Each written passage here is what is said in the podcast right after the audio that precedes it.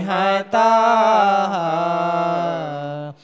સારજોને નરણે શુએ પ્રવર્ત્ય ઈશાન્ત્યસુરા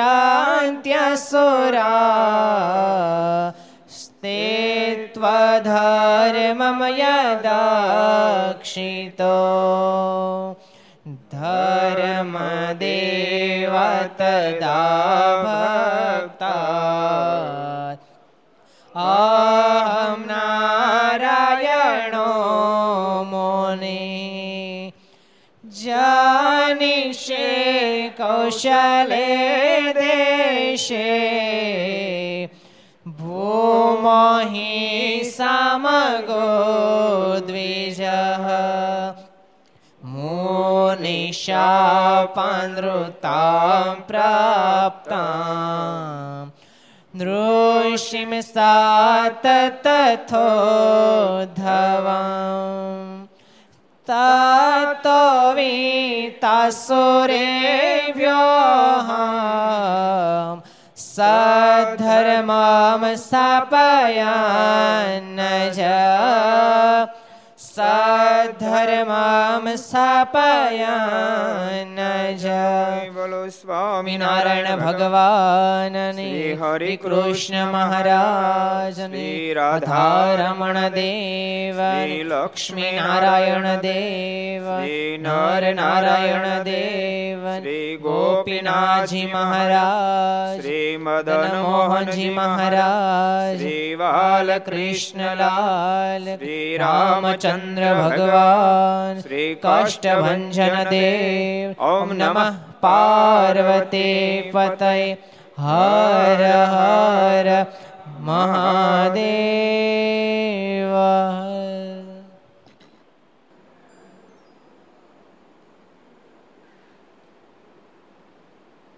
સર્વાવતારી ભગવાન શ્રી હરિના સાનિધ્યમાં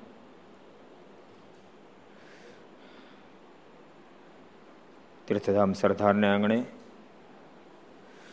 વિક્રમ સંવત બે હજાર છોતેર અષાઢસો એકમ સોમવાર, તારીખ બાવીસ છ, બે હજાર વીસ, સ્વામી ઘર સભા. નવાણું પૂરું થઈને સ્વામી ઘર સભા. અંતર્ગત શ્રી હરિચરિત્ર ચિંતામણી. લક્ષ ચેનલ, કર્તવ્ય ચેનલ સરદાર કથા યુટ્યુબ, લક્ષ યુટ્યુબ, કરતે યુટ્યુબ વગેરેના માધ્યમથી ઘેરી બેસી સ્વામી ઘર સભાનો લાભ લેતા સર્વે ભાઈ ભક્તોને ખૂબ હિતથી જાજે કહીને જય સ્વામિનારાયણ, જય શ્રી કૃષ્ણ, જય શ્રી આરામ જય હિન્દ, જય ભારત. ગઈકાલે બહુ સરસ પ્રસંગ આવ્યો હતો. શું પ્રસંગ હતો કોને યાદ છે? કોઈ ભક્તો કહેશે કાલે શું પ્રસંગ આવ્યો હતો?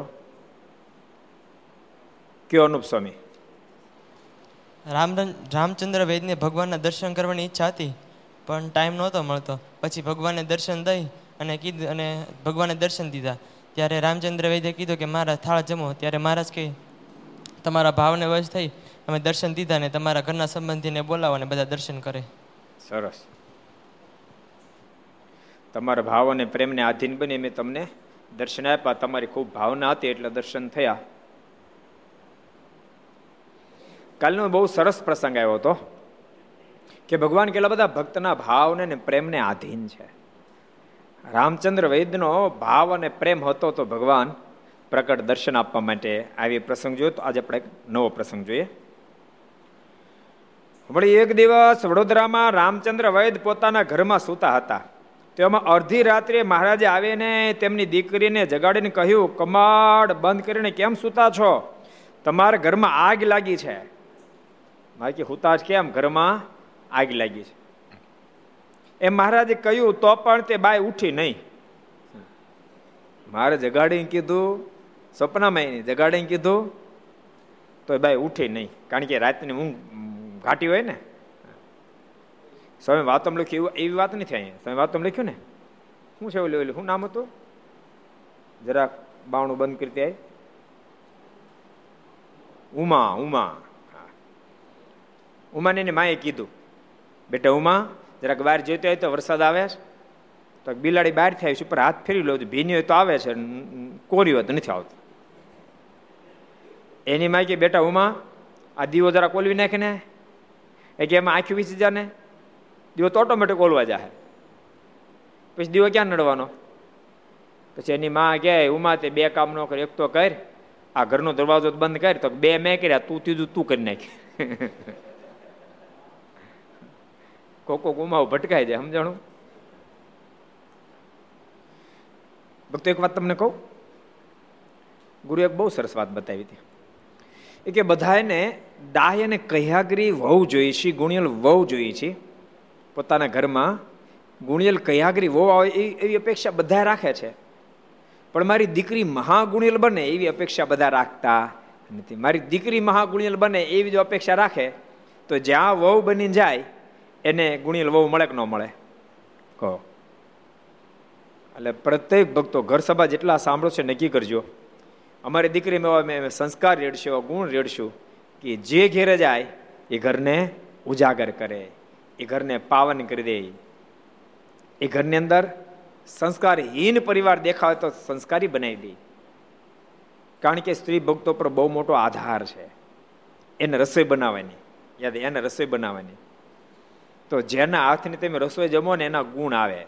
આ સંતો એટલા માટે હોટલ ના પડે હોટલમાં નહીં ખાઓ, હોટલમાં નહીં ખાઓ, હોટલમાં નહીં ખાઓ.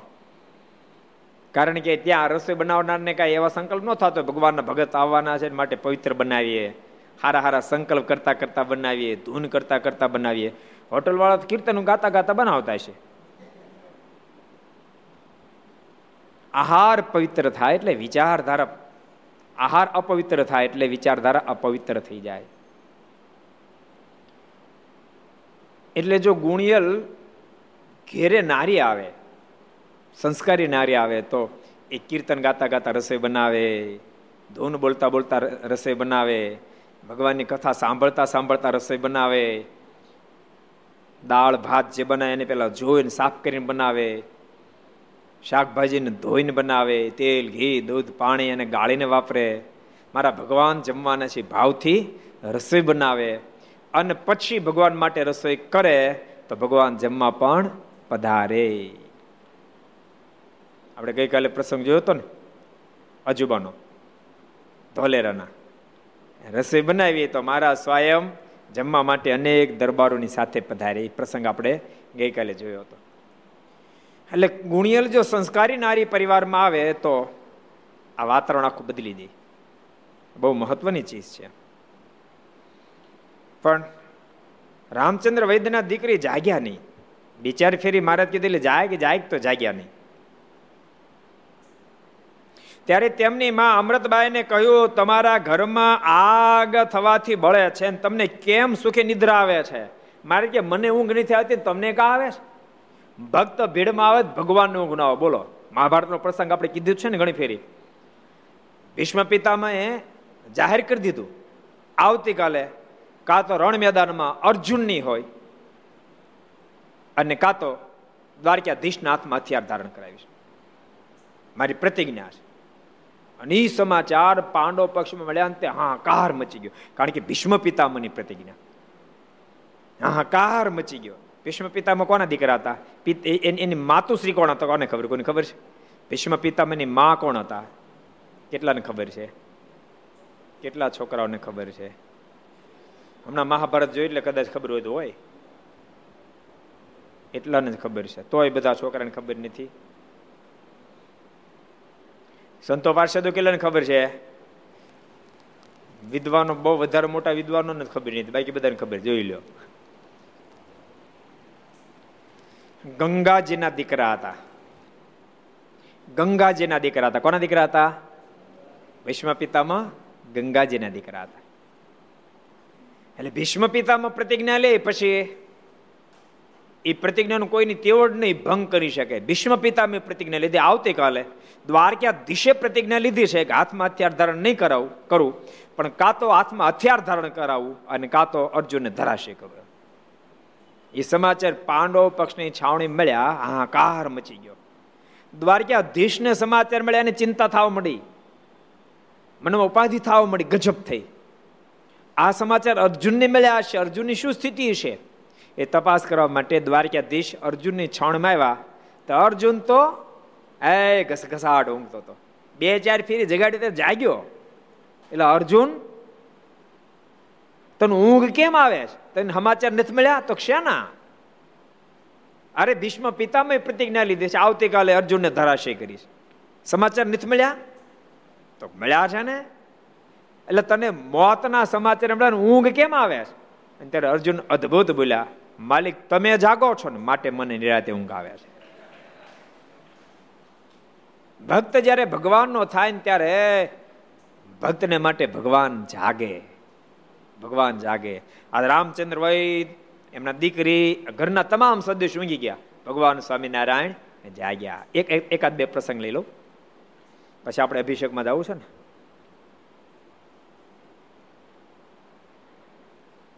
શ્યામદાસ. ભગત.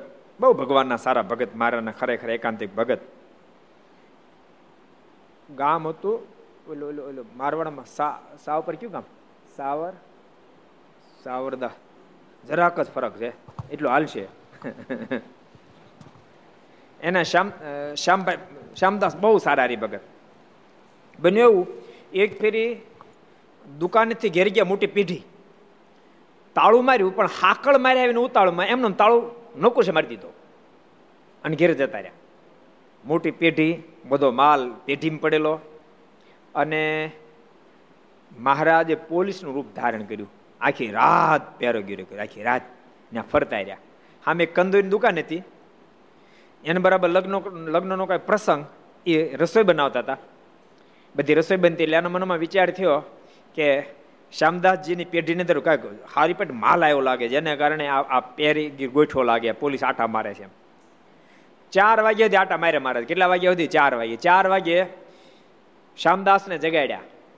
અને જગાડી, એને પેલી માને જગાડીને કીધું, તમે શ્યામદાસને કહો, દુકાનની પેઢીએ જાય નકો છે તાળું મારીને આવતો રહ્યો હાકળ ખુલીશ એની માએ જગાડ્યા.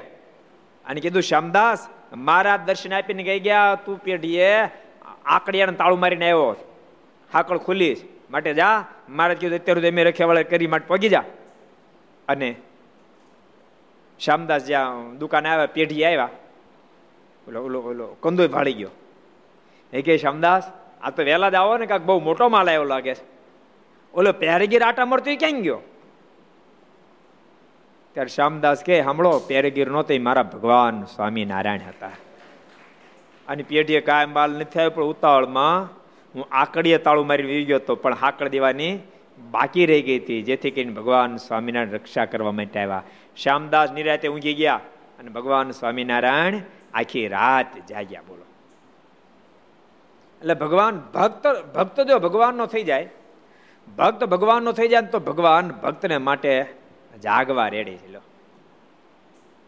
પણ ભગત ભગવાનનો થઈ જાય તો નહીં તો નહીં.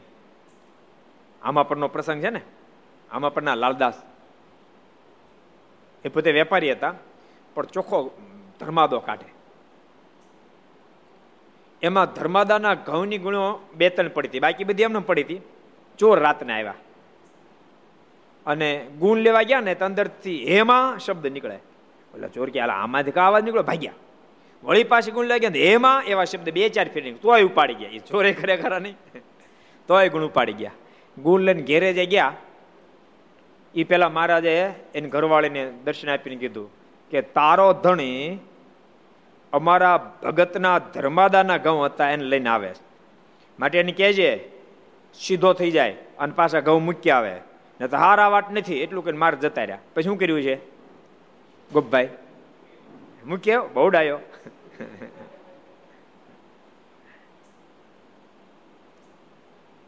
ઘઉં જે ઘેરે આવ્યો તેની ઘરવાળી ઉધડાઈ લીધા. એની ઘરવાળી કીધું, ક્યાંથી ઘઉં તમે લઈ આવ્યા? તમને ખબર છે તો ભગવાનના ભાગના ઘઉં છે, ધર્માદાના ઘઉં છે. પાછા પીવો, ને તો ભૂકા નીકળી જાય કે ભગવાનમાં દર્શન આપીને કીધું. અને ચોર લાલદાસના ઘઉં પાછા આપી ગયા. એટલે ભક્ત જ્યારે ભગવાનનો થાય ત્યારે ભગવાન ભક્તના થઈ જાય છે.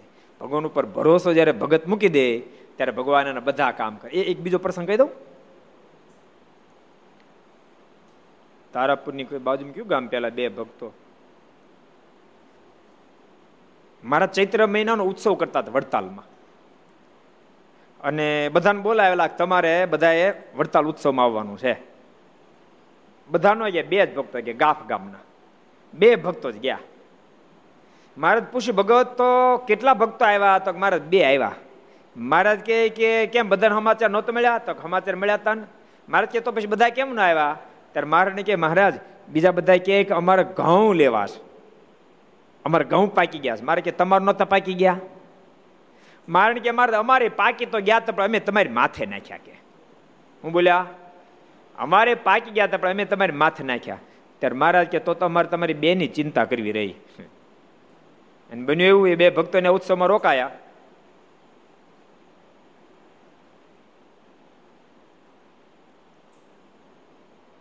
અને પાછળથી જે લોકો નહોતી ગયા એ બધા ખલાવાડીમાં ખબર પડે ને? જૂના જમાના ખલાવાડી હતી.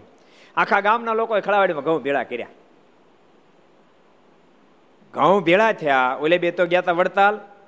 એમાં એક જણાનો હોક ને તલબ જાગી. અને હોકો હળગાવે ગયા અને લાગી. શું લાગી આગ તે બધા ઘઉં હળગી રાખ થઈ ગયા. માત્ર બે ના બચ્યા. શું કામ બચ્યા? એ બેને ખેતરમાં પડ્યા હતા, કારણ કે વડતાલ ગયા હતા. એ બે ભક્તો જયારે આવ્યા, ત્યારે બધા ભક્તો કહેવા માંડ્યા કે અમારા બધાને ઘઉં હળગી ગયા. મારે કઈ કીધું તું હા મારે કીધું શું કીધું તું? તો મારે કીધું, મારે તમારી બેની ચિંતા કરી બાકી બધાને ગઈ. એટલે બધાને હળગી ગયા. એટલે ભક્ત જ્યારે ભગવાનનો થાય ને ભગવાન ઉપર સોંપી દે ત્યારે ભગવાન એ ભક્તનું કામ કરે છે. કેટલો સરસ પ્રસંગ આવ્યો, જો. રામ, રામચંદ્ર વૈદ્યના દીકરી નો જાગ્યા મહારાજે એમના ધર્મપતિને અમૃતબાઈને જગાડ્યા. અને કીધું, જાગો જાગો. તમારા ઘરમાં આગ થવાથી બધું બળે છે અને તમને કેમ સુખે નિદ્રા આવે છે? બાકી બધું હળગે તમને, ઊંઘ કેમ આવે છે? ત્યારે તેમણે વૈદરાજને જગાડ્યા ને કહ્યું, મહારાજ પધાર્યા છે. ને કહે છે જે, તમારા ઘરમાં આગ લાગે છે. તો જો તો ખરા, ત્યારે તેમણે ઉઠીને જોયું તો પોતાના ઘરમાં આગ લાગી હતી. તો ઓલવીને પોતે મારીની પાસે આવ્યા ને બે હાથ જોડી સ્તુતિ કરવા માંડ્યા, હે મહારાજ, આજ આપ જો ન પધાર્યા હો તો અમારો નાશ થઈ જાત. એક રેપાના તમે જ બચાવ્યા. આપ ન પધાર્યા હોત તો આજ બધું હળગીને આ રાખ થઈ જાત ઘર તો રાખ થઈ જાત ભેળા ભેળા ઘર ધણી પણ રાખ થઈ જાત. કોઈ બચત નહીં. કૃપાના થાપે બહુ દયા કરી અને બધાને બચાવી લીધા. અને ભક્તો ખરેખર જીવન ભગવાન ઉપર જ ઢોળવું પડે. કારણ કે જીવનની અંદર ક્યાં બમ્પ આવવાના છે, ક્યાં ખાડો આવવાનો છે, ક્યાં ઢોરો આવવાનો છે, એ આપણને કાંઈ ખબર નથી. પણ ભગવાન ઉપર જીવન જો છોડી દે, તો ભગવાન સર્વે રીતે ભક્તની રક્ષા કરે છે. ભગવાન એ ભક્તના છે, પણ અભક્તના નથી. મારે બહુ સરસ પ્રશ્ન કર્યો. મારે કે મહારાજ, ભગવાન બદ્રિકાશ્રમમાં તપ કરી ભારત વર્ષના મનુષ્યો માટે કરે છે? તો બધાને માટે કરે છે? કે પછી ભગતને માટે કરે મહારાજ કે, બધા હાટું નહીં. પોતાના ભક્તને માટે જ ભગવાન બદ્રિકાશ્રમમાં તપ કરે કેટલામ વચનામું છે? કોણ કહે છે? કેટલા વચનામું છે? અરુણ કેજી ભાઈ સારંગપુર પ્રકરણનું સોળમું વચન સારંગપુરનું સોળમું વચનામું છે. ભક્ત જે ભગવાનનો થાય એ ભક્તને માટે ભગવાન સાધના કરે છે. મહારાજ કે કે જેને મારો મહિમા હોય ને મારા સંતનો મહિમા હોય એનું કાળ માયા ને કર્મ બગાડવા માટે આવતો પણ બગાડી શકે નહીં. અને જેને મારો મહિમા નથી મારા સંતનો મહિમા નથી મારા ભક્તનો મહિમા નથી એનું હું રૂડું કરવા જાવ તો પણ રૂડી કરી શકું નહીં. કેટલા વચરામું છે? કોણ કે છે? કોણ કે છે? નીલ કે? પ્રથમનું બોતેરમું વચન? પ્રથમનું બોતેરમું. કેટલામું? ફરી બોલો તો. પ્રથમનું બોતેરમું.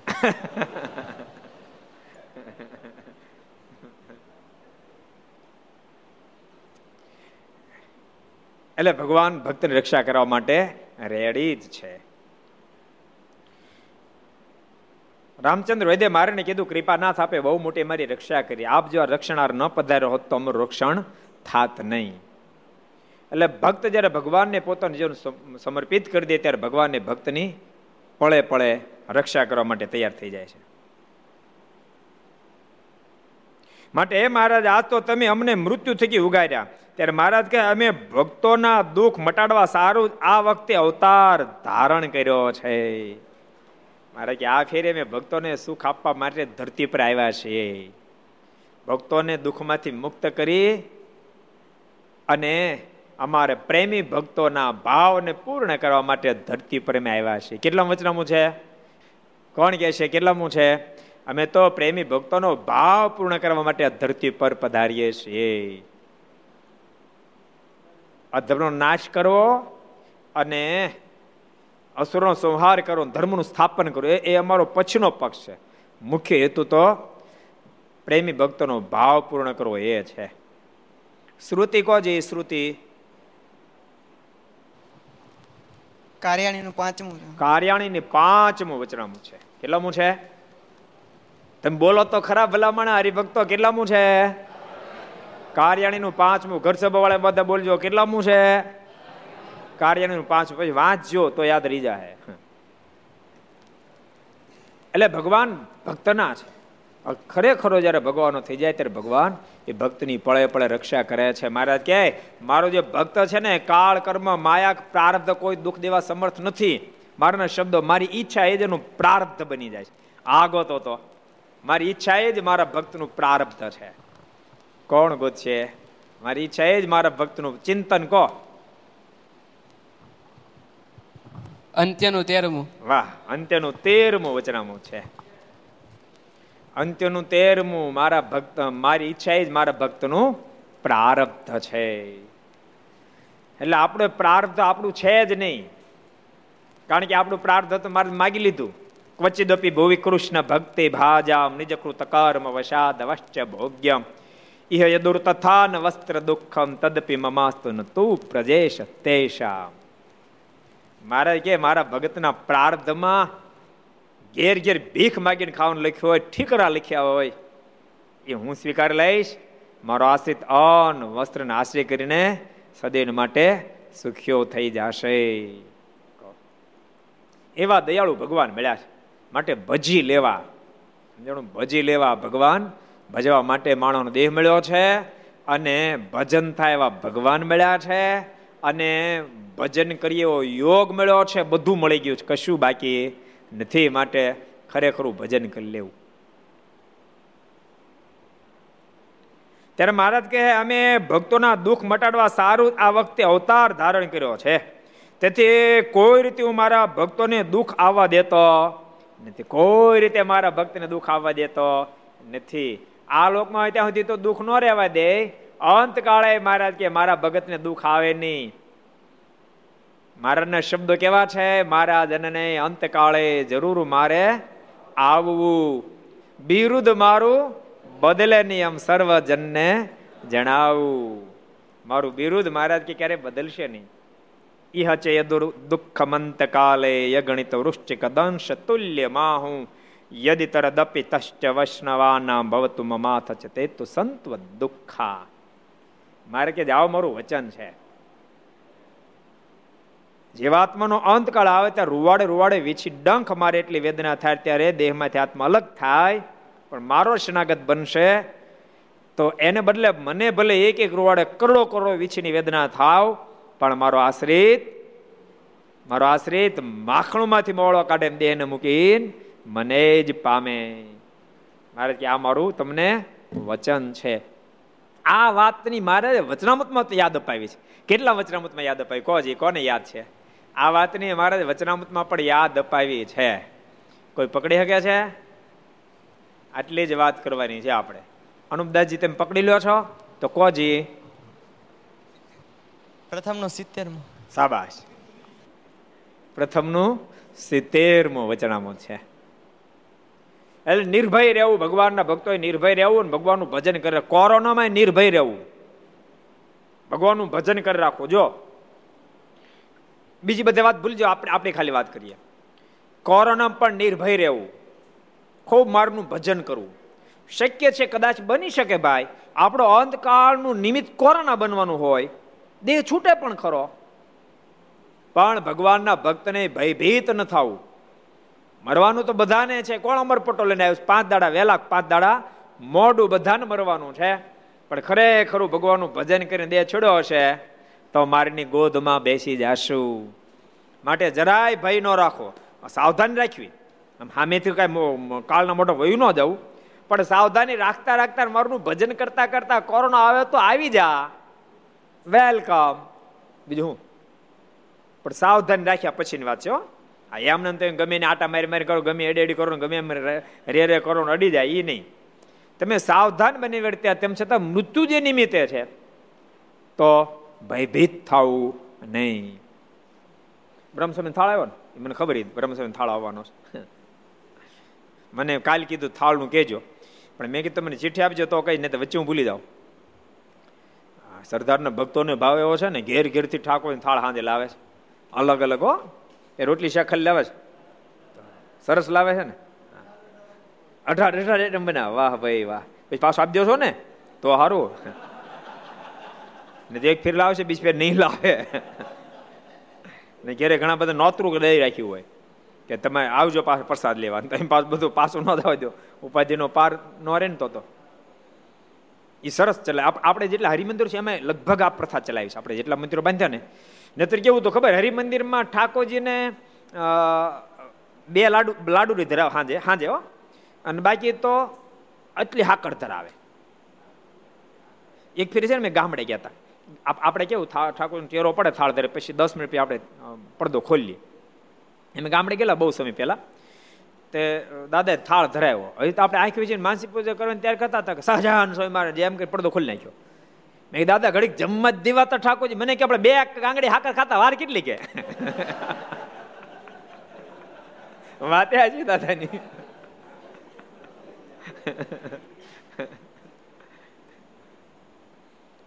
એટલે પછી આપણે નક્કી કર્યું, હવે બે ગાંગડી હાકર નો હાલે ઠાકોરજીને. પછી ઠાકોરજી કામ એટલું જ કરે ને. કહો, બે બહુ વર્ષો પહેલા, પ્લેગ. પ્લેગ જ્યારે આવતો ને એ વખતે ગઢપુરમાં હનુમાનજીને પતાસા ધરાવા હતા એમ બન્યું એવું કે પ્લેગનો રોગ આવેલો, આખા ગામમાં પ્લેગનો રોગ, મંદિરમાં નહીં ખાલી. બાકી આખા ગામમાં આવી ગયેલો. લગભગ હું વાત કરું છું ને એસી નેવું વર્ષ થયા. એક ઘનશ્યામ જીવનદાસ સ્વામી હતા. એને એને હનુમાનજી સાક્ષાત હતા. એને હનુમાનજી કહી ગયા કે, સ્વામી, તમે કહો, હું ચારે બાજુ રક્ષણ કરું, જેથી કઈ મંદિરમાં પ્લેગને એન્ટ્રી નથી થવા દેતો. અને મને બે પતા ધરાવે છે. તે ભૂખ કેટલી સહન કરવી? માટે કહો મને ગોપીનાથમાંનો થાળ ધરાવે. એટલે સ્વામી વાત કરી, પાછા બધા હરખા હોય ને, અમુક હોય ને? એ કે આ હાવ, બધા ધતિંગ આગે છે. એમ હનુમાનજી નોરા કે. અને એમ હનુમાનજી નોરા હોય, હનુમાનજી રક્ષણ કરતા હોય તો રક્ષા થાય હોય તો મને આવે, મને થાય પેલે. એમ એક સાધુ બોલ્યા, બોલ બીજી નીકળી ગાઈઠ અને એ ગયા સાધુ. તે દાડાનો થાળ હનુમાનજીને પાકો જવા મળ્યો હો વર્ષ તે દિન જાય પાકો થાળ. લો. એટલે આપણે મનમાં વિચાર કર્યો, ગામનું ગામનું રક્ષણ કરો, ગામને સુખી કરો, બે ગાંગડી હાકર પછી ઠાકોર જેટલું રાખે. વરસાદ થાય પણ બે પછડવા થાય. વધારે ન થાય. આપણે જો કોઠારે એમ જ થતું ને. આ પચીસ વર્ષથી સતત હારાય થયા. રોજ ઠાકોર થાળ ધરાવો તમે. અને ઓણ તમે પાકો કર્યો, જો. જોયું બગડાટી બોલાય ઠાકોરજીએ. એટલે જેટલું આપણે ભગવાનને રાજી રાખીએ, એટલા ભગવાન આપણને રાજી રાખે. એટલે આપણે જેટલા મંદિર બંધાય બધી સિસ્ટમ કરી કે બપોરને સાંજ અલગ અલગ રીતે. એક દી આમ લિસ્ટ જ હોય. એ લિસ્ટ પ્રમાણે રોજ ઠાકોરજીનો થાળ આવે. અને મેં કહી રાખ્યું, તમે થાળ લાવો ને, તો તમારા વાલામ વાલા મહેમાન ઘેર આવ્યા જેવો તમે રસોઈ એવો થાળ બનાવીને તમે લાવજો. અને હરિભક્તો ગામડે ગામડે એવો જ લાવે. બપોરે તો એમાં રેગ્યુલર થાળ બનતો હોય, સાંજે ન બનતો હોય સંતોનો સંતરો છોડે તે બ્રહ્મ સમય સારું ગોઠવી દીધું.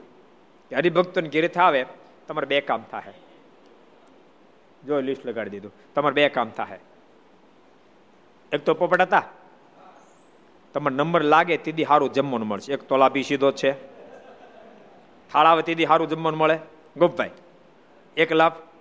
બીજા નંબરમાં તમારી વસ્તુ ઠાકોરજીને માટે વપરાય. ઠાકોરજી જમે. પ્રારબ્ધ નબળું હોય ને તો ઠાકોરજી પ્રારબ્ધને બદલાવી નાખે. ભગવાન તો પ્રગટ બિરાજે છે. મહારાજ પોતે બોલ્યા મહારાજ કે ઓગ્નિતરા કાળમાં મેં જગન્નાથ ભગવાનના સ્વરૂપમાં રહ્યા થકા પૂજારીનો ભક્તિભાવ છળકપટ બે દેખતા હતા. કેટલા વચનામું છે? બે દેખતા મહારાજ કે. કેટલામું છે? સુખદેવ કોજી ભાઈ. પ્રથમનું અડસઠમું. પ્રથમનું અડસઠમું વચનામૃત છે. મહારાજ કે પૂજારીનો ભક્તિભાવ અને છળકપટ બે દેખતા હતા. એટલે તમે જ્યારે ભાવથી થાળ લાવશો ત્યારે ભગવાન જમશે એ પ્રસાદ પાછી ઘેરે જશે બધા પ્રસાદ લેશે, તો પરિવારમાં સત્સંગ પણ સરસ થશે. બ્રહ્મસ્વામી કહેતા હતા એ કે લગભગ એક એક એક દિવસ બબ્બે ઘરે બબ્બે ઘેરે થાળ આવશે. અત્યારે કે દોઢ દોઢ તો આવવા મળ્યો છે. ઘર ઘરથી થાળ આવશે. હું તો કહું, જેટલા હરિભગત ઘર છે ને બધા નક્કી કરજો. મહિને એક ફીર લાવવા ભગવાન માટે થાળ લાવશું, ભગવાન જમશે. ભક્તનો ભાવ હોય તો ભગવાન પોતે સ્વીકારે છે.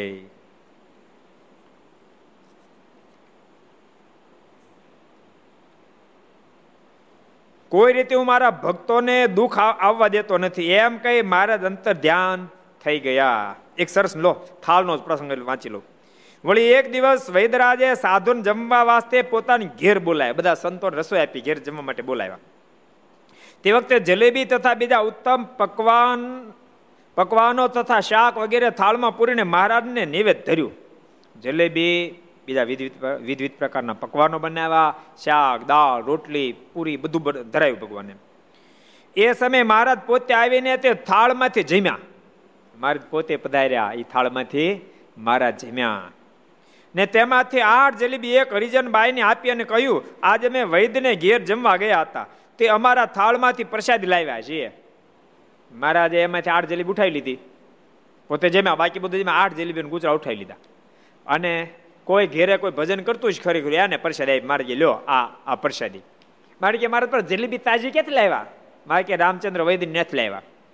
થાળમાં અમે ગયા હતા થાળ જમવા. તે મોહન થાળ બધું અમે જેમાં જલેબી તમારે માટે લાવ્યા. અમે જલેબી ન જેમાં તમારે હટું લાવ્યા. તે અમારા થાળમાંથી પ્રસાદ લાવ્યા. તે સર્વે સત્સંગીને વેચી આપજો. પછી તે પ્રસાદી બાઈએ બાયુમાં વેચી આપી. હવે વૈદ્યની વાત છે તેમણે મારીની મૂર્તિ આગળ જે થાળ ધરાવ્યો હતો, તે જ્યારે સાધો જમવા બેઠા ત્યારે સંભાળ્યો. તો તેમાંથી આઠ જલેબી ઓછી થયેલી, જણાણી. આઠ ઉચરા જતા એ આઠે આઠ ઓછા. બધા ઉપાડી ગયા મારે બોલો. એટલે ભક્તનો ભાવ હોય તો ભગવાન જમે. હું તો કહું, તમે બધા જે થાળ લાવો છો ને, એવું નક્કી કરજો. બહુ પવિત્રપણે થાળ બનાવીને લાવજો. જેદી થાળ બનાવીને ઘેર લાવ, ઘેર લાવવાનો હોય જોકે બધા એ પ્રમાણે સવારમાં તો નાય ધોન પૂજાપાઠ કરતા જ હોય, પણ જ્યારે તમે થાળ બનાવો, ત્યારે હાથ પગ ધોઈને બનાવજો, શક્ય હોય તો સ્નાન કરીને બનાવજો. અને સત્તર ફેરી હાથ ધોઈ સ્નાન કરી, ધોયેલા વસ્ત્રો પહેરીને થાળ બનાવજો, એની ભાવથી. પરખે ધૂન હાલતી હોય, કીર્તન હાલતા હોય, તેલ, ઘી, દૂધ, પાણી બધું ગાળીને વાપરજો, શાકભાજીની ધોળ બનાવજો, અને મારા ભગવાન જમવાના, મારા ભગવાન જમવાના, મારા ભગવાન જમવાના, એ ભાવથી જો થાળ બનાવવામાં આવશે, તો કોઈક પરિવાર એવું ભાગશાળી બની પણ જશે તો મહારાજ બધાને જમશે. બધાને જમતા જ હોય. પણ ક્યારેક કોઈ પરિવાર ભાગશાળી બની જાય મહારાજ મૂર્તિમંત પણ ભોજન કરી જાહે. માટે બધા ભગવાનના ભક્તો થાળ ખૂબ પ્રેમથી બનાવીને લાવજો. ફરીને કહું છું, ભલે બપોરે, કારણ કે સવારમાં આપણે નાયા ધોયા પછી આખો દિવસ ગયા ને, ગમે ત્યાં ગયા હોય, આપણે કોઈ ગમે તે અડ્યા હોય, તો પવિત્ર, અપવિત્ર પણ થયો પણ જ્યારે થાળ બનાવો ત્યારે સત્તર ફેરી હાથ ધોઈ અને સ્નાન કરી, ધોયેલા વસ્ત્ર પહેરી તમતારે એક ભારે માયલા પહેરવું કઈ નક્કી નથી તમતાર સાદા હોય તો હાલે, પણ ધોયેલા વસ્ત્ર પહેરી અને પછી ઠાકોરજીનું થાળ બનાવો છે એવું અને ઠાકોરજી થાળ જ્યારે બનાવો ને, ત્યારે રાય ને જીરું જે વાપરો ને, એ તમારા મસાલામાં જે ડાયરેક્ટ વાપ એ નહીં. તમે રેગ્યુલર રસોડા ન વાપરો, તમે એક્સ્ટ્રા ભરી રાખ્યો હોય ને એ મસાલો વાપરવો. તેલ ને બધું ચોખ્ખું ઠાકોરજી માટે, ચોખ્ખું તેલ વાપરવું, ચોખ્ખું ઘી વાપરવું, બધું ચોખ્ખું ચોખ્ખું વાપરવું. મારા ભગવાન જમવાના છે. એ ભાવથી થાળ બનાવશો. ખરેખર કૃતકૃત્ય ઠાકોરજી. કરી દેશે. આઠ જલેબીને ગુજરાત ઉપાડી ગયા, બોલો. અને મહારાજ કેવા દિયાળો પોતે ન જમ્યા? ઓલા સ્ત્રી ભક્તને આપી આવ્યા. ત્યારે પોતે તે વાત મનમાં રાખી, પણ કોઈને કહી નહીં. પછી જ્યારે પ્રસાદી વાળી બાય પાસેથી ખબર પડી, ત્યારે પોતે તે વાત કહી. પ્રસાદી વાળી બાઈ, માને મહારાજાને પ્રસાદ આપી હતી, બાઈ આવીને વાત કરી કે આજ તો મહારાજ આવી રીતે મને આઠ જલેબીના ગુજરા આપી ગયા. પછી રામચંદ્ર વાત કરી, વાત સાચી. કોકને આ ના થાય ને કે બાઈક ગપ્પા મારે કારણ કે નહીતર ક્યારેક એવું બને, બધે નહીં, પણ ક્યારેક ક્યારેક માણસ પોતાની શું કે, પોતાનું વર્ચસ્વ જવા માટે ખોટું પડે કે, મને આવી રીતે ભગવાન દર્શન દીધા મને આવી રીતે થાળ જમીએ સાચું કોઈ ખોટું કોઈ દી ન કરવું. જે ભગવાન આવી રીતે દર્શન દીધા આમ કર્યું તેમ કર્યું ખોટું નહીં. પણ ક્યારેક ક્યારેક માણસ પોતાની વર્ચસ્વતા વધારવા માટે, પોતાની મહત્તા વધારવા માટે આવું કરે. એટલે આ બાએ વાત કરી. ત્યાં રામચંદ્ર વૈદ તરીકે વાત એમની સાચી છે. મેં થાળ ધરાવ તેમાં આઠ ગુજરા ઓછા થઈ ગયા તા. એટલે વાત સંપૂર્ણ સાચી સાબિત થઈ. એ પ્રમાણે મહારાજે રામચંદ્ર વૈદ્યને અનેક પરચા આપ્યા છે. મહારાજ બહુ બહુ પરચા રામચંદ્ર વૈદ્યને આપ્યા છે. એક નાનો પ્રસંગ વાંચી લઈને પછી આપણે અભિષેકમાં જતા રહી રામચંદ્ર વૈદ્યનો જ બીજો પ્રસંગ છે. વળી એક દિવસ શ્રી રામચંદ્ર વૈદના ઘરનાએ કહ્યું છે આપણે જ્યારે ઉત્સવ ઉપર મારના દર્શન કરવા જશું, ત્યારે મારની પૂજા માટે શું શું સામાન લઈ જશું? આપણે શું શું વસ્તુ લઈ જાઓ મારના પૂજન માટે? ત્યારે વૈદ કહે, કસુંબી પોશાક લઈ જશું. કસુંબી પોશાક. કસુંબી પોશાક એટલે કસુંબી કોને કહેવાય? કોને ખબર? યાદ, આ કોઈને ખબર નહીં જાય છે. કસુંબી. કસુંબી પોશાક મારા માટે લઈ જશું. કસુંબી. જો મુકુંદ ભગતે આંગળી ઊંચી કરી. જોઈ લો. સુખદેવ જો એક દયાસાગર સ્વામી આંગળી ઊંચી કરી. હરિચરણ સ્વામી આંગળી ઊંચી કરી. એટલે આંગળી ઊંચી કરી. મુકુંદ ભગ આપો. રંગબેરંગી રંગબેરંગી એને કહેવાય કસુંબી. કોઈ પણ પ્રકારના અલગ અલગ સરસ રંગના વસ્ત્ર એને કહેવાય કસુંબી વસ્ત્રો. કસુંબી પોશાક તો મહારાજ કોઈક દિવસ પહેરે છે અને શ્વેત પોશાક વધારે પહેરે છે. આવ્યું ને? કસુંબી પોશાક કોક દી પહેરે છે. શ્વેત વસ્ત્રો મહારાજ વધારે પહેરે છે. રંગબેરંગી ક્યારેક પહેરે છે. સફેદ મહારાજ રોજને માટે પહેરે છે. માટે એવો પોશાક કરાવીએ. સફેદ કરાવીએ તો મારો રોજ પહેરશે. કસુંબી કરાવશું તો મહારાજ ક્યારેક પહેરશે. વારે વારે નહીં પહેરે. ત્યારે વૈદ કહે, જેમ મારી ઈચ્છા હશે તેમ થશે. પછી કે કાંઈ વાંધો એની ઈચ્છા એવી રીતે કસુંબી પહેરાવો અને કસુંબી બનાવો. પણ ઘરના શું કીધું અમૃતભાઈએ? કે નહીં, આપણે સફેદ જ પહેરા એટલે એમાં જરાક સંઘર્ષ થઈ જાય એમ હતો. એટલે વૈદ્ય ઢીલું મૂકી દીધું. કે વાંધો નહીં, ઠાકોરજી મરજી એમ છે. આ ઘર સભા ખાસ સમજવાનું. આવું થાય ને તેમ થાળ લાવો ને એમાં જેમ થતું હોય ને, એવું કે ચૂરમાન બનાવે કે, ઓલા કે મોતે બનાવે કે આ બનાવું. તો પછી છે ને, ઘરના ઉપર છોડ. તમારે જે બનાવો બનાવો, વાંધો ને એમ કહી દેવાનું. સમજાણું? તો થાળ ચાલુ રહે. ને તો ઘરના એમ કહે, તમારે જે બનાવવું નથી બનાવે તો તમે શું કરો? ખરેખર હરિભક્તોને રસોઈ શીખવી જોઈએ. તમે તો ઠીક છે, ઘર સભા સાંભળતા બધાને કહો, રસોઈ જો તમે શીખો ને, તો સહેજે મારીની આજ્ઞા પડે. કારણ કે રજાસુલા ધર્મ જ્યારે આવે, તમારા ગ્રસ્થમાં સ્ત્રી ભક્તોને ત્યારે રસોઈ બનાવતા ન આવડે તો પ્રોબ્લેમ બહુ થાય. પહેલી વાત તો એ કે માનો કે તમે જ્યાં રહો છો ને, આજુબાજુમાં એવો સંસ્કારી પરિવાર ન રહેતા હોય, તો હવે રસોઈ બનાવે તમારું મન માને નહીં. કારણ કે ભગવાનને જમાડવા છે આપણે. મન માને નહીં અને એ ન બનાવવા આવે તમને આવડે નહીં. રજા સલા ધર્મ હોય ત્યારે રસોઈ બને નહીં. તો કેવા હલવાઓ તમે? એટલે એને બધાને રસોઈ શીખી જવી જોઈએ. કાંઈ નો ખીચડી તો આવડી જ જાય ખીચડી હાવ હેલી છે. ખીચડી એટલે સહેલામ સહેલી ખીચડી. છૂટી બનો તો અઘરા મગરી જો એ ચોટાવીને ન રહે. પણ કુકર આવ્યા ને, ધોઈ ત્રણ ફેરી ત્રણ ફેરી. તમને ખબર? ભાત બનાવો, ખીચડી બનાવો, એને ત્રણ ફેરી ધોવા પડે. આ રેગ્યુલર ત્રણ ફેરી ધોવાનું મિનિમમ ત્રણ ફેરી ધોવાનું. શું કામ?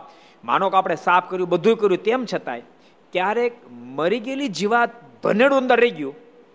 તમે પાણીમાં બોળીએ એમ બે ત્રણ આંગળ પાણી ધરાને કરશો ને પછી સ્થિર થાવ એટલે ઓટોમેટિક ઉપર આવી જાય અને એ નીકળી જશે. ઓટોમેટિક સ્વચ્છ થઈ જાય. એટલે મિનિમમ ત્રણ ફેરી, ખીચડી અને ભાત ધોવા જોઈએ. ખાલી જેટલે જેટલા ભાત એટલું પાણી ભરીને એની ઉપર બે ત્રણ આંગળી પાણી ચડી જવું જોઈએ. તો ચોખ્ખું ઓટોમેટિક થઈ જાય. અમુક અમુક તો સ્વામી સંપ્રદાયની રીતિ છે એ અદ્ભુત છે. ખજૂર ધોવે કોઈ ખજૂર ધોવે? ખજૂર ખજૂર? કહો, જ્યારે સંતો ખજૂર ધોવે, બોલો હરિભક્તો ખજૂર ધોતા કરી દે. એ તમે ધોવે તેની ખબર પડે. કિલો કિલો કિલો ખજૂરમાં તમને એમ લાગે, અહીંયા અઢીસો કદડો નીકળે એવું લાગે. ધોવે ત્યારે ખબર પડે. એટલે આ બધી વસ્તુ. પવિત્રપણું તો પવિત્રપણું છે ને. એટલે ખીચડી સરળ છે ત્રણ ફેરી ધોઈ, ઉપર પછી ત્રણ આંગળી પાણી ચડાવી દેવાનું ત્રણ આંગળ અને અંદર મીઠું નાખવાનું, રૂપાળ દેખાડે તો હળદર નાખવાની, નતર નહીં નાખવાની. આપણે ક્યારે ઓલું મોરબામાં નાખી ન નાખ્યું નથી? એવું. રૂપાળ દેખાડે નાખવાની તો નહીં નાખવાની. અને મીઠામાં એના માટે કોઠાવું જોઈએ. એટલે સાહેબ મને પૂછતા હતા. ઘનશ્યામજી સ્વામીને કહે કે, સ્વામી, કોઠાઓ શું કહેવાય? મેં કેમ તેમ પૂછો? એ કે હરિષદાસ સ્વામી, ઘણી ફેરી કે અમારા ગુરુ ઘણી ફેરને વસાઈ કે કે સ્વામી પર કોઠાવું જ બોલ કોઠાવું જ એટલે હું? મેં કીધું અમારે કેમ કેવું ખોટાવું જેવું છે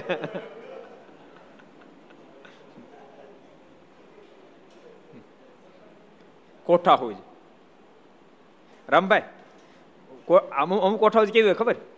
હું બીજું ભણતો બીજું ત્રીજું. તે ઉંમર કેટલી છ, સાત, આઠ વર્ષની હોય. સાત વર ભણ આઠ, નવ વરી. બોલો, ત્યારે મને ખબર પડતી, આ આ મગફળી ઊભો હોય ને, બે છોડવા ખેંચો ને તો આ વીઘે કેટલી થાય ત્યારે મને ખબર પડે. અત્યારે પડે હોય ખેતરમાં ખેવા બે છોડવા. નવ વર્ષ નહોતો ત્યારે. હું કહું, આ, આમાં દવા, મણ, થાક, બાર મણ એટલી જ થાય. બોલો. એ ઠાકોરજી કૃપા. ઈ ઈ કોઠા, મેં સમજાયું, ઈ કોઠાઓ જ પછી જાણે કેવું ખબર? મગફળીનો ડગલો પડ્યો, કપાસનો પડ્યો, ઘઉંનો પડ્યો ને તો હજી હું કહી દઉં. આમ ઢગલો કી દિવસે નવ નવ વર્ષનો ત્યારે પણ કહી દેતો. બધા જોવા લઈ જાય, વેચો ને અગાઉ મને લઈ જાય. મને પછી મને ઘનશ્યામ સ્વામી મને કે તો તમારી ડિમાન્ડ બહુ રહેતી છે કે? મેં કાયમ રહી આપણી ડિમાન્ડ. નવરો તો ઢગલો પડ્યો ને, ઘઉંનો કે મગફળી તો કહી દો, હવા મળતા હવા મળતા પછી પાંચ દમ ફેર પડે. એ ખબર નહીં કેમ, મને થાય, આશ્ચર્ય થાય. તમે ઢેફું લઈ ને જમીનનું ઢેફું. હું ઢેફું જઈને કહી દઉં, બોલો, આ જમીન આટલું થા ન થાય એમ. ખાલી ઢેફું લઈ આવો ને તોય. આજે કહી દઉં. એને કહેવાય કોઠાઓ જ ઘનશ્યામ સ્વામી ક્યાંથી કોઠાવજીમાં વી ગયા આપણે? ગયા શેમાંથી? હા હા ખીચડીમાં મીઠું કેટલું નાખો, એના માટે કોઠાવું જોઈએ. મીઠું તમે નાખો અને સાંભળો, પછી ઠાકોર ધરણ તમે જમો ને એ કેમ કોઠાવ લાવી તમને કહું? ખારી લાગે બીજી ઓછું નાખવાનું, મોડી લાગે વધારે નાખવાનું. થઈ જશે. ખીચડી તો શીખી જાય. એ પછી ને અંદર કોકર ફિટ કરી, એક સીટી ભરાવી દેવાની. બીજી સીટી સીટી વાગો વાગો થાય ને તે બંધ કરી દેવાની. પછી પડી રહેવા દેવાની ઓલી સીટી દબાઈ દે દસ મિનિટ પછી ખોલો એટલે સરસ ખીચડી થઈ જાય. લો. ખીચડી ગદી જાય તો કોઈ સવાલ નથી. નતર અગાઉ શીખી લેવું. ત્રણ આંગળી ઉપર આમ બરાબર ખીચડી થઈ જાય ને, એની ઉપર ત્રણ આંગળી પાણી ચડાવી દેવાનું. બસ. હે? એ આપણને અજમાવી લેવા આપણે અજમાવી એટલે ન કહેવાય. વળી રાવડું થાય પછી કે આપણું પાણી સમજી જાય. બ્રહ્મ સ્વામી કે એક કિલો ખીચડી, ત્રણ કિલો પાણી, એ મને કઈ બહુ બહુ ખબર નથી આપણને. હશે કદાચ. એ આપણે હશે એમ કે કારણ કે આપણે નથી અજમાવ્યું ભાઈ, ત્રણ આંગળી પાણી ચડી દો, આપણો અજમાયેલું વાસ્તુ બ્રહ્મ સ્વામી એ એ ભંડારી છે એટલે એની વાત સાચી જ છે કે આપણે કાંઈ કાઢી ન નખાય ને. એક ફેરી બે કામ કર્યો ને પેલા ત્રણ કિલો નાખી દેજો. જો સેટિંગ થઈ જાય તો તો કઈ કરવું નહીં. અને એ સેટિંગ ન થાય તો આપણો જ આવજો. એટલે રસોઈ શીખી જાય. તો આ ઘરમાં પવિત્રપણું સહેજે રહેશે એમ. અને ખીચડીથી ન ગતો તો અગાઉ શીખી જાવ ને અમુક અમુક થાય છે ને રજાસલા પણ પછી રસોડામાં જાય, બોલો. પછી હળદર જડે નહીં, ચટણી જડે નહીં, ગાંડો ઘરમાં ન એમ આટા મારે રસોડામાં. પછી પાછા ઓલા બધું ઓલું પડીકામાં લે હળદર ને ચટણી ને બધું મૂકીને પછી રસોઈ બનાવવા બેહે. આપણા મનમાં એમ થાય કે જાણે રંગોળી પૂરવાનો બેઠો, એમ બેહે પાછા. એટલે રસોઈ શીખી જાવી બધાને કહું છું, ઘર સભા જેટલા હમણાં બધાને રસોઈ શીખી જવાની. ભગવાનને, તમે જો નતર સ્ત્રી ભક્તોના એનો ભાવ પૂરો કરશો, તમે કેદી પૂરો કરશો? તમારે ભાવ તો હોવો ને ભગવાન જમાડવાનો. જો તમને રસોઈ આવડી જાય છે તો મહિનામાં ત્રણ દિવસ તમને મળશે. એ દિવસે તમે ભાવ પૂરો કરી શકશો અને ભગવાનને જમાડી શકશો. માટે જો રસોઈ બધાને શીખાઈ જાય. આજે આ સંતો પાસે લગભગ બે ત્રણ પાંચ ને નહીં આવડતી. બાકી બધાને આવડે. કેટલા રસોઈ આવડે? હું હાથ કરો તો? રસોઈ કેટલાને આવડે છે? હું હાથ કરો તો બરાબર?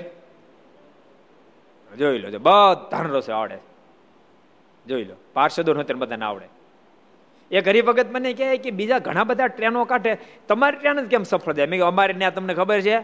પચાસ રસોઈ હોય ભેળા. આ બધા બધા રસોઈ આવડે. વધઘટ થાય પચાસ જણા પગી જાય. ઘડીકમાં ફટકીમાં પૂરું થાય. તમારે ત્રણ રસોઈ એમાં બે ઊંઘી ગયા હોય. એક રસોઈ રહ્યો હોય. અને એમાં ઘટે. એ બાથરૂમ ગયો હોય. એટલે પછી દોડધામ થઈ જાય. એટલે વાસ્તવિકતા છે, ભગવાન ભક્તો ખૂબ પ્રેમથી મારનો થાળ બનાવો. ભગવાન જમશે. અહીં રામચંદ્ર વૈદ્યનું મહારાજ જમ્યા. બીજો પ્રસંગ પણ આપણે અડધો તો કરી નાખ્યો, કે કસુંબલ વસ્ત્ર. રામચંદ્ર વૈદિક કસુંબલ ધરાવશું. એમના ઘરને શું કીધું? સફેદ ધરાવા. એમાં ઓલી વાતચીત થઈ. રામચંદ્ર ખૂબ હશે, એમાંથી વાત નીકળી આપણે. એ કે વાંધો નહીં ભગવાન ઈચ્છા છે એમ થાય. એટલે તમારે એ વસ્તુ અપનાવી દેવાય એટલે કોઈ વાંધો ન આવે. તેવામાં સંધ્યા સમયે સારો, સુંદર, સુવાંગ તથા જીરિયાની જામો. તેવામાં સંધ્યા સમયે હાનનો સમય દિવસ આઠમી ગઈ વખતે. સુંદર, સુવાંગ તથા જરિયાની જામો સુરવાળ ને જામો પહેરી.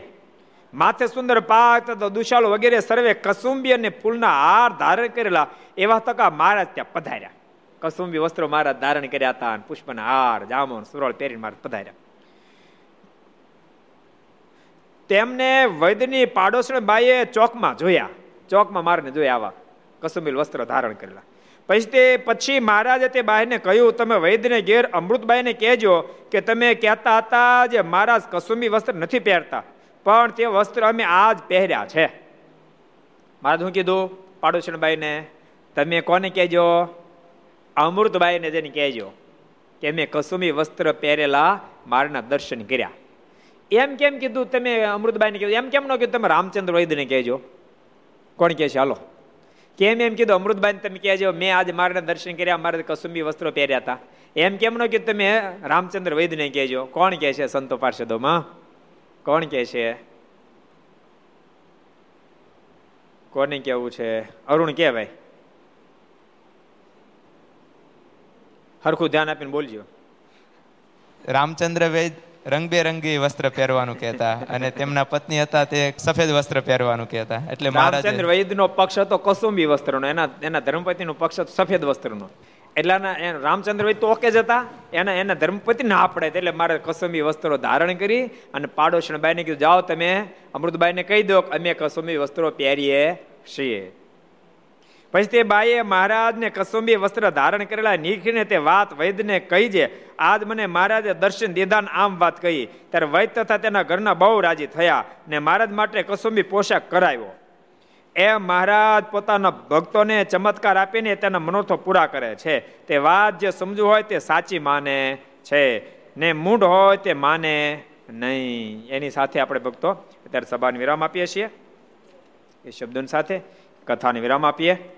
આવો આપણે પાંચ મિનિટ પરમાત્મા નામની ધૂન કરીએ. સ્વામી નારાયણ નારાયણ નારાયણ, સ્વામી નારાયણ નારાયણ નારાયણ, સ્વામી નારાયણ નારાયણ નારાયણ, સ્વામી નારાયણ નારાયણ નારાયણ, સ્વામી નારાયણ સ્વામિનારાયણ સ્વામિનારાયણ સ્વામિનારાયણ સ્વામિનારાયણ સ્વામિનારાયણ સ્વામિનારાયણ સ્વામિનારાયણ સ્વામિનારાયણ નારાયણ નારાયણ સ્વામિનારાયણ નારાયણ નારાયણ સ્વામિનારાયણ નારાયણ નારાયણ સ્વામિનારાયણ નારાયણ નારાયણ સ્વામિનારાયણ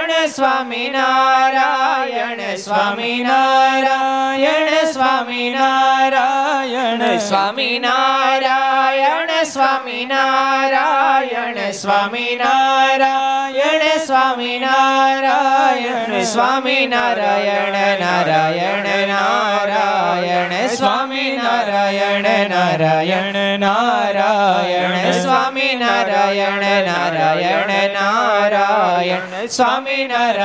નારાયણ નારાયણ, સ્વામી નારાયણ નારાયણ નારાયણ સ્વામિનારાયણ સ્વામિનારાયણ સ્વામિનારાયણ સ્વામિનારાયણ સ્વામિનારાયણ સ્વામિનારાયણ સ્વામિનારાયણ સ્વામી નારાયણ નારાયણ સ્વામિનારાયણ નારાયણ નારાયણ સ્વામિનારાયણ નારાયણ નારાયણ સ્વામિનારાયણ નારાયણ નારાયણ નારાયણ સ્વામી નારાયણ સ્વામી નારાયણ સ્વામી નારાયણ સ્વામિનારાયણ સ્વામિનારાયણ સ્વામિનારાયણ સ્વામિનારાયણ સ્વામિનારાયણ સ્વામિનારાયણ નારાયણ નારાયણ સ્વામિનારાયણ નારાયણ નારાયણ સ્વામિનારાયણ નારાયણ નારાયણ સ્વામિનારાયણ નારાયણ નારાયણ સ્વામિનારાયણ સ્વામિનારાયણ સ્વામિનારાયણ સ્વામિનારાયણ સ્વામિનારાયણ નારાયણ સ્વામી નારાયણ સ્વામી નારાયણ સ્વામી નારાયણ સ્વામી નારાયણ નારાયણ નારાયણ સ્વામી નારાયણ નારાયણ નારાયણ સ્વામી નારાયણ નારાયણ નારાયણ સ્વામી નારાયણ નારાયણ નારાયણ સ્વામી નારાયણ નારાયણ નારાયણ સ્વામી નારાયણ નારાયણ નારાયણ સ્વામી નારાયણ ભગવાન જય શ્રી હરિ કૃષ્ણ મહારાજ શ્રી રાધા રમણ દેવ શ્રી લક્ષ્મી નારાયણ દેવ શ્રી નર નારાયણ દેવ શ્રી ગોપીનાથજી મહારાજ શ્રી મદન મોહનજી મહારાજ શ્રી બાલકૃષ્ણલાલ શ્રી રામચંદ્ર ભગવાન શ્રી કાષ્ટભન દેવ ઓમ નમઃ પાર્વતી પતય હર હર મહાદેવ